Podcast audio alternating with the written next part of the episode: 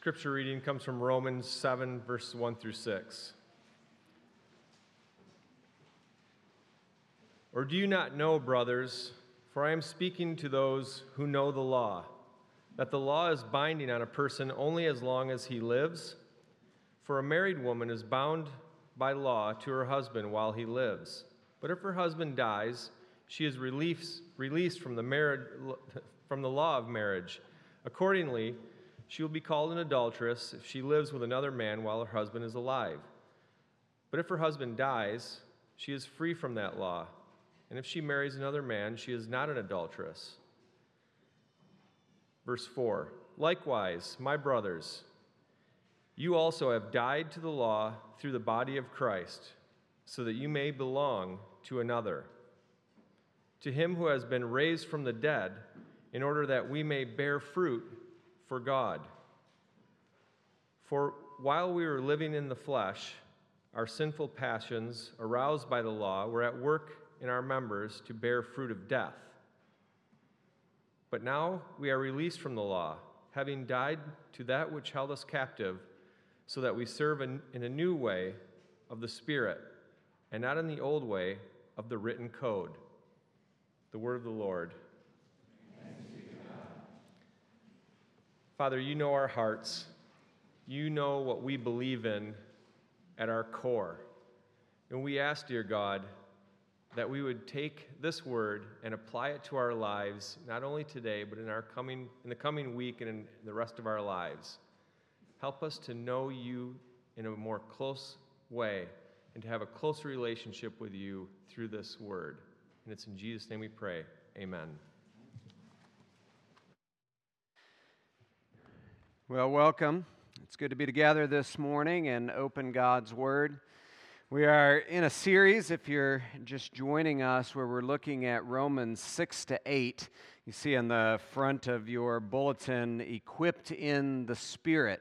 The uh, premise of our series is that we've been set free uh, from our slavery to sin, and we've been given a newness of life in Christ, equipped by the Spirit. The Spirit which invites us to belong to Jesus, believe, uh, and then also belong to one another. So that's where we've been.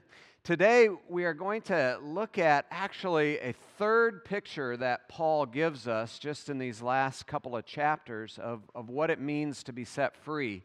Uh, in the first part of chapter 6, he said, You actually died and you came alive. Uh, that was the first picture that he gave us. And then he gave us a, a second picture where he said, You were enslaved, but now you've been set free. And then this third picture is, is, one that pertains to marriage, and we'll get into that in just a minute.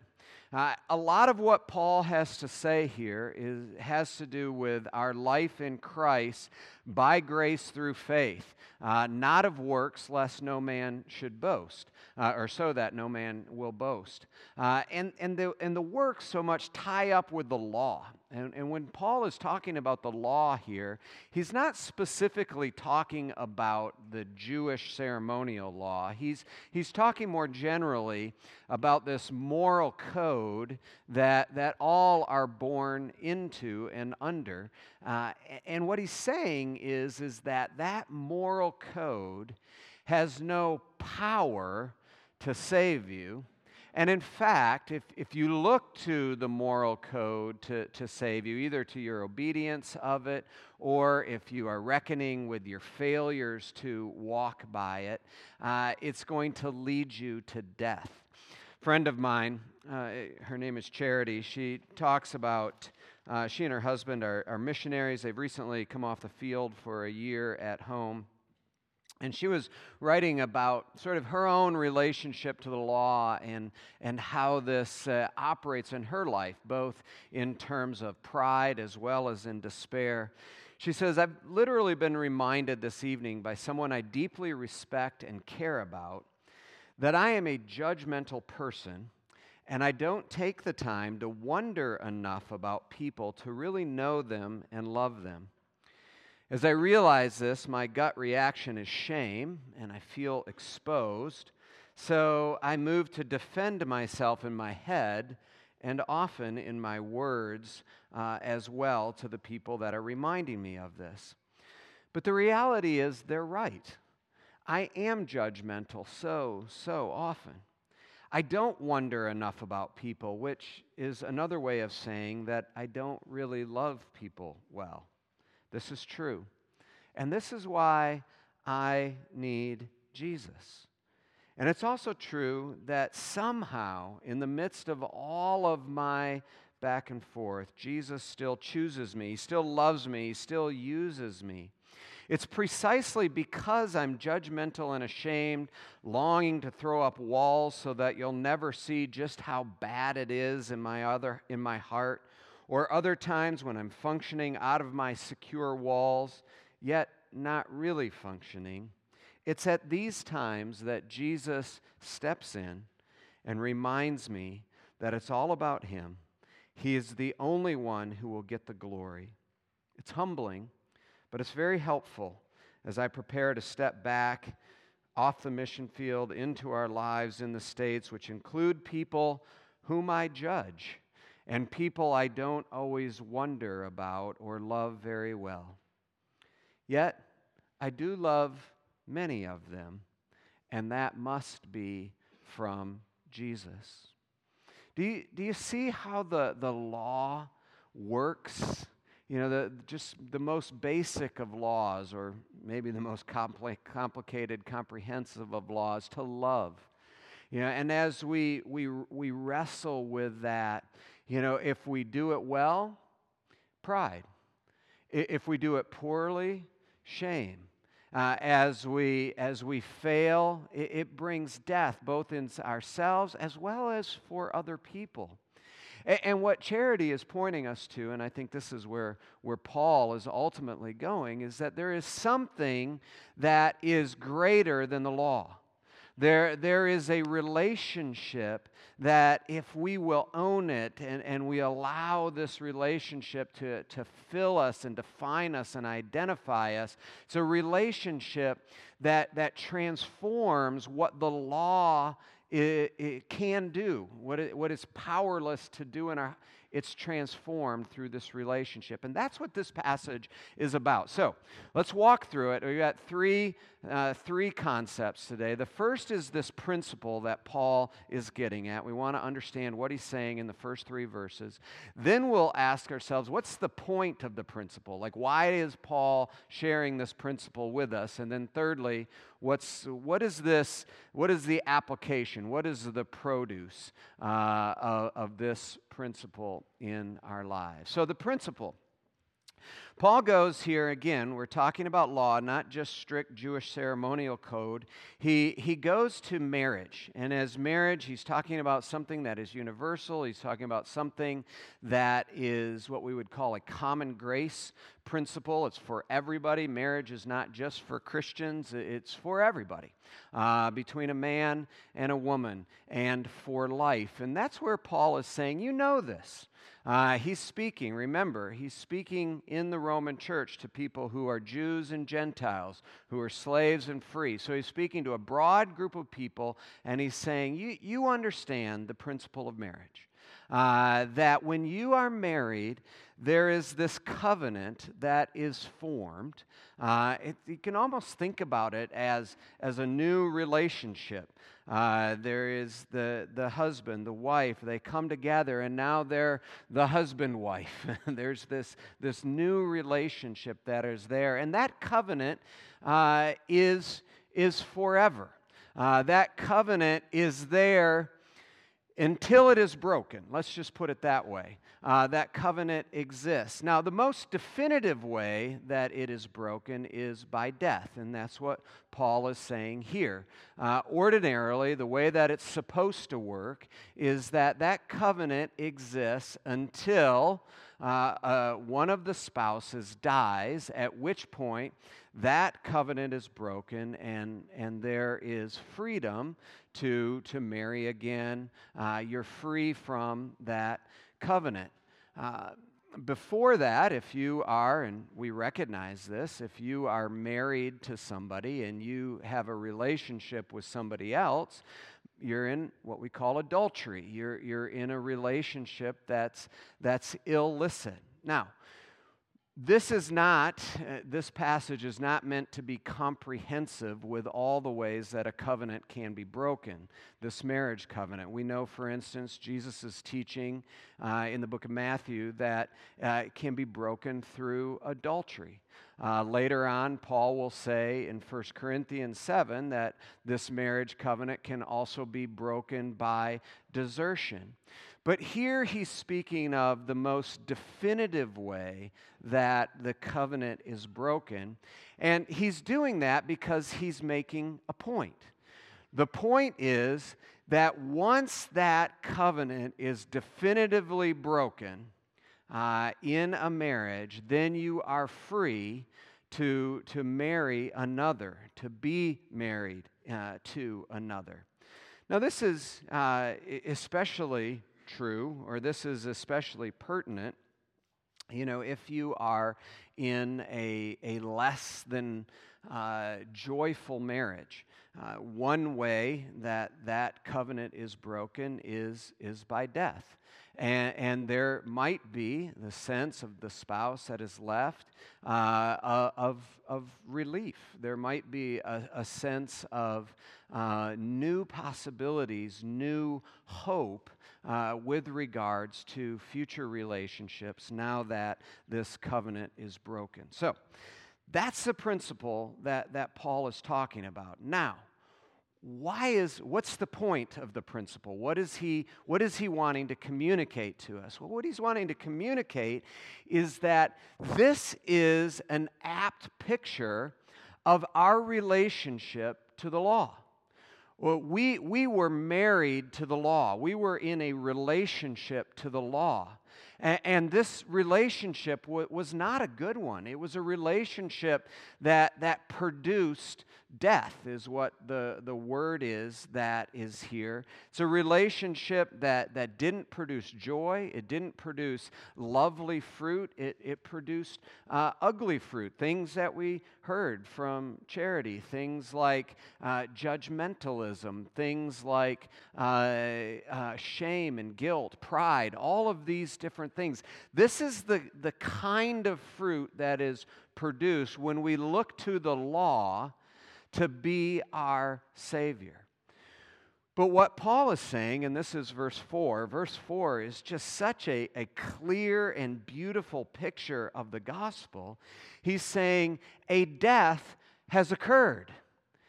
There has been a definitive breaking of the covenant that was leading to death, and there is now the possibility of a, a remarriage, a, a new relationship that is full of life and joy and beauty. That's what Paul is saying. That's what Paul is wanting to communicate to this church, who's saying, You understand what it's like to be in a bad relationship.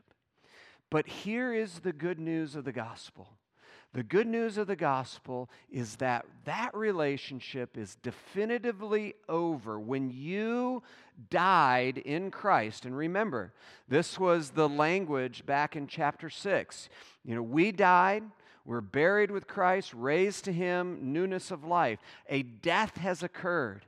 Uh, Paul says it again we have died. Therefore, that old covenant is broken, and we are free to be, and what does he say in verse 4?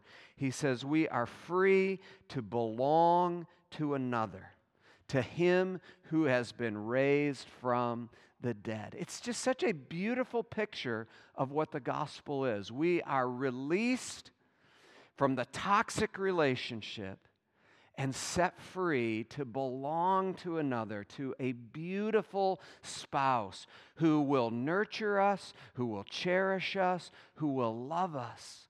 And, and, Paul makes that point all throughout here. He's using language that speaks of being bound and being released. He speaks of language that means to be subjugated under the tyranny of one versus one who has been set free into this beautiful relationship that, that Paul is talking about. And this is the, the picture of the scriptures, right? That, that God has come and he has married a people. He is the bridegroom. We are the bride. He has come to win us. We, we see it in the imagery of, of the Lord's Supper, as we'll talk about uh, later. We see it in the, the culmination of all things. I mean, we're heading for the wedding feast of the Lamb. Why? Because we have been set free from the old relationship and we have been brought into the beautiful relationship with Jesus Christ. It's a beautiful relationship that nurtures us, that cherishes us, that presents us. This is why we love the language of Ephesians 5. You know, Jesus is the spouse, He's the husband, the bridegroom that cherishes His bride. And, and, and, cleans her, sanctifies her, presenting her holy and blameless. That's the relationship that we have been invited into. It's so different than the relationship of the law pride, shame, uh, judgmentalism. This is a relationship of humility, a relationship of being received and loved. It's a relationship of life versus a relationship of death. And, and that's Paul's point here. He, he goes on to say uh, we are married by Christ. And note, he says, by the one who has been raised from the dead. I mean, there is a virility to Christ, there is a potency, there is, there is life in this one. He is not a dead lover, he is so alive. And it's alive to produce fruit. You see that again, verse 4. Uh, likewise, my brothers, you have also died to the law through the body of Christ, so that you may belong to him, to him who has been raised from the dead, in order that we may bear fruit to God. It's just such a, you know, this, this is what we've been talking about as we've come to Romans. We've said there's, there's all of this beautiful theology, particularly in chapters 1 to 11. And there are so many ways in which Paul teaches us that it's not by law, but it's by grace, that God has come to redeem a people, to set us free, to marry us, as he's saying here, so that we would produce fruit, so that we would be the living sacrifices who go out into this world. And note, it's it's a collective fruit. Uh, it's not just an individual fruit. He doesn't say so that you singular might produce fruit. He says so that we might produce fruit. We, collective. And that's what he's been talking about in 12 to 16. We've got this community that's Jews and Gentiles, that's slaves and free, that's men and women, very different people coming together to, to form this community that is only energized by the supernatural power of God. It doesn't happen on its own. You know, in the same way, Paul talks about chapter 12, you know, being zealous uh, with our hospitality and generosity. Those are things that don't happen according to the law. Those are things that don't happen by the flesh. Those things only happen when we have been married by Jesus, when we know what it means to, to be loved. It is only then that we can really, truly love one another from the heart. So it's this collective fruit uh, that, that, that, that flows out. It flows out of the knowledge of who we are in Christ.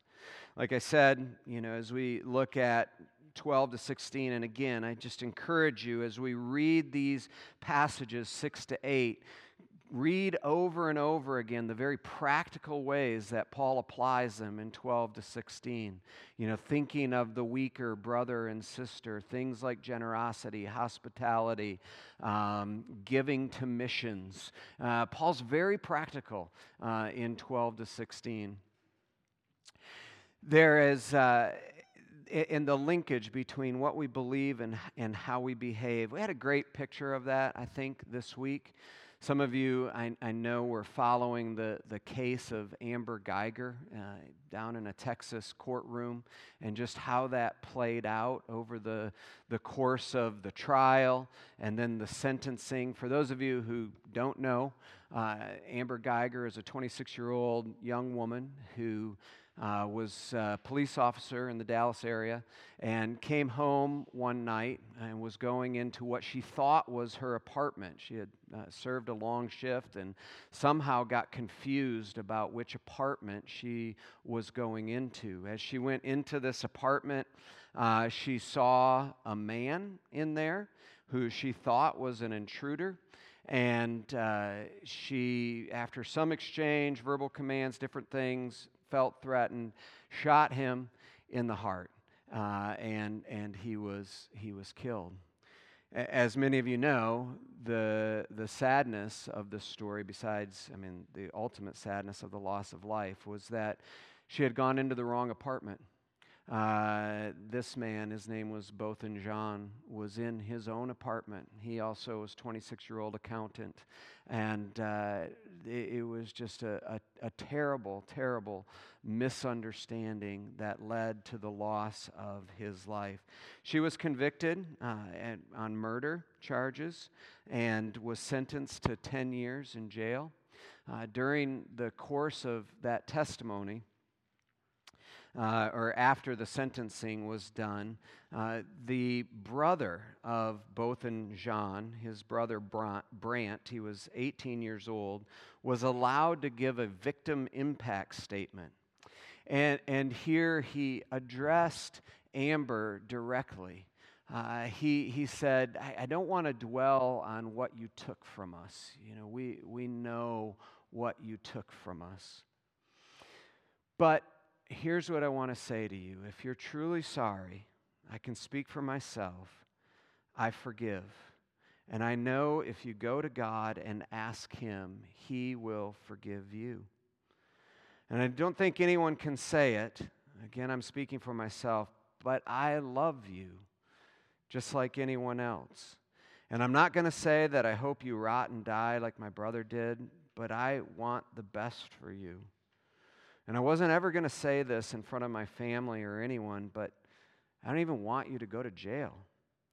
I want the best for you because I know that's exactly what Botham would want for you as well. And the best would be for you to give your life to Christ. I'm not going to say anything else. I think giving your life to Christ would be the best thing that Botham would want. And again, I love you as a person. I don't wish anything bad on you. And then this young man, 18 years old, turns to the judge and he said, I, I don't know if this is possible, but can I give her a hug? Please?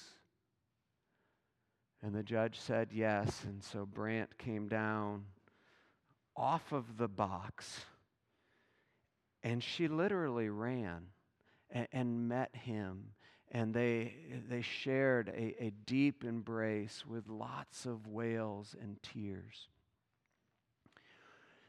This is the produce of a life in the Spirit.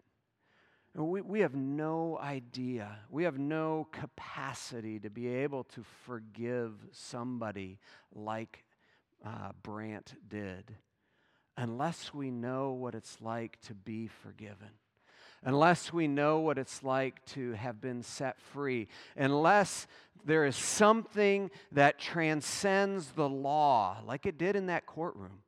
I mean, the law was playing itself out, but there was something that transcended the law. There was a beauty in a relationship, in a marriage, the marriage of Jesus to his people that allowed for something so wonderful and so beautiful to transpire. Now, I know there's lots of things. There, there are even some more things that went on in that courtroom that speak to the beauty of Christ.